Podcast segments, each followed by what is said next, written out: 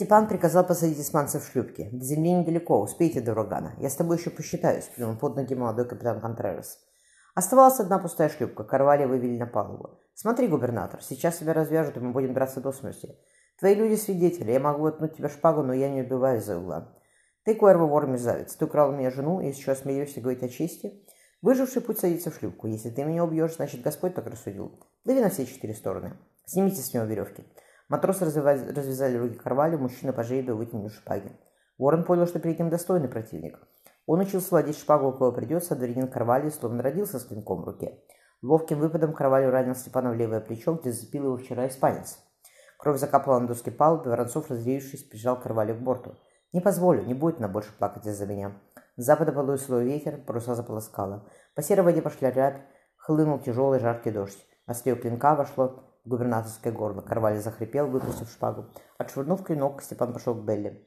На рассвете шум стих. Садя шлюпку, Степан приказал помощнику вернуться, когда жемчужина сдаст Плимут испанское золото. На этот остров отродясь никто не заходил, не зайдет, Степан, Степан усмехнулся. Даже у моряков случается медовый месяц.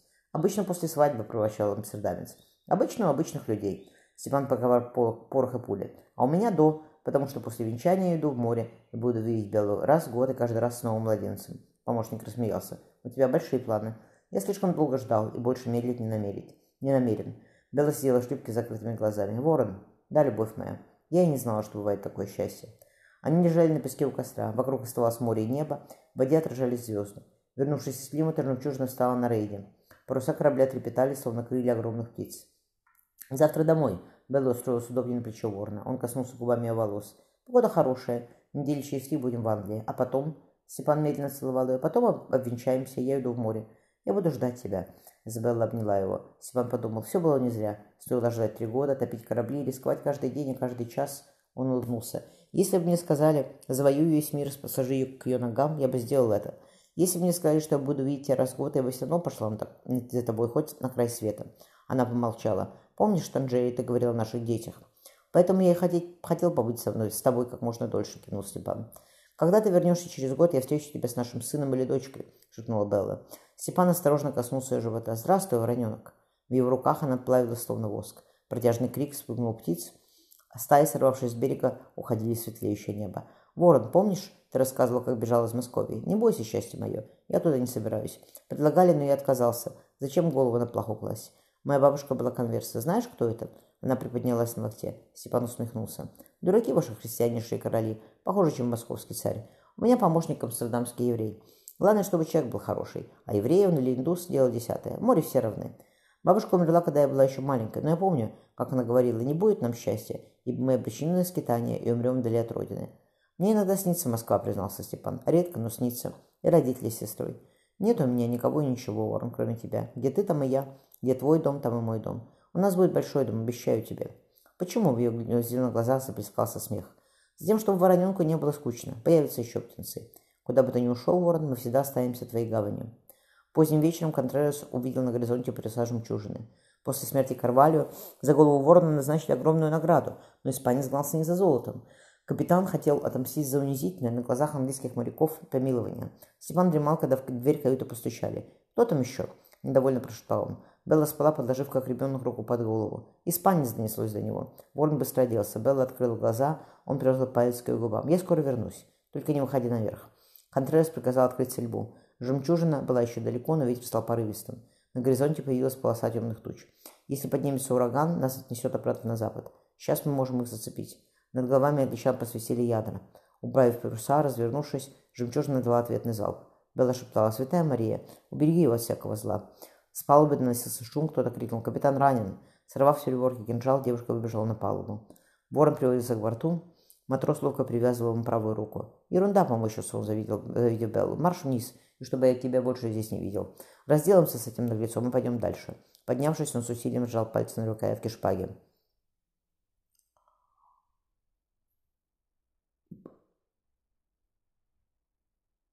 Оружие держать могу, остальное неважно. Иди, любовь моя, торопливо поцеловав Беллу, ворон увидел ее расширившиеся глаза. Что было силы, толкнув его, девушка накрыла ворона своим телом. Испанское ядро врезалось в борт рядом с ними. «Со мной все хорошо». Под ее рукой, пригвожденной к палубе, обломками разбитого борта, расплывалось алое пятно. Степан высвободил их сломанную кисть. Кровь хлынула ручьем. «Огонь из всех орудий!» — приказал ворон.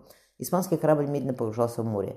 Степан приказал обыскать галеон от матч до трюма, но капитана они так и не нашли. Ворон, помощник передал ему подзорную трубу. На юго-западе маячила одинокая шлюпка. Пусть катится к черту.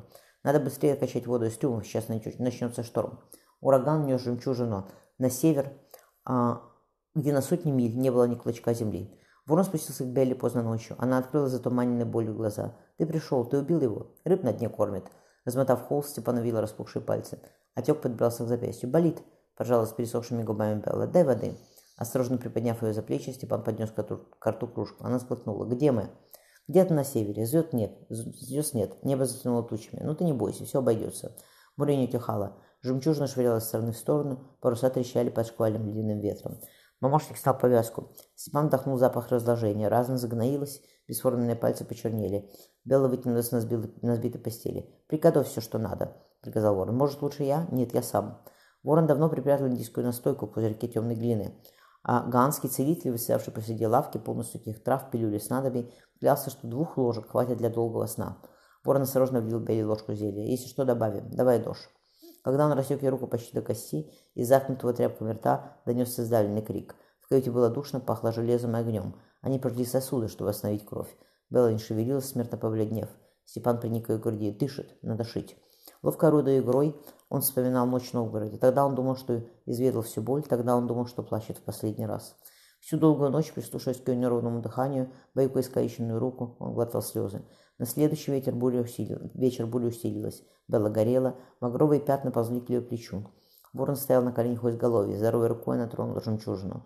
«Я не снимал ее все эти годы. Не плачь, милый. Мы с Вороненком будем ждать тебя».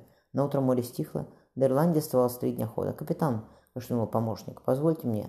«Я сам», — мотнул головой ворон. «Пусть принесут в мою каюту все, что нужно». Он обмыл ее тело, бережно касаясь белой кожи. Расчесав рыжие волосы, заплетя косы, Степан аккуратно уложил их вокруг изящной головы. Он надел на, бел, на Беллу платье из зеленого шелка. Последний раз, прижавшись к ее щеке, ворон завернул Изабеллу в парус. «Господь мой пастырь!» — разносилось над морем. «Он ведет меня пастбищами и тихими водами, ведет меня тропами верными ради имени своего. Прими души Изабеллы ее нерожденного младенца. Даруй им, Господи, вечный покой под сенью присутствия Твоего». Парус ушел в чистую воду. Паривший над кораблем буревестник полетел прочь от жемчужины. Ворон встал к штурвалу.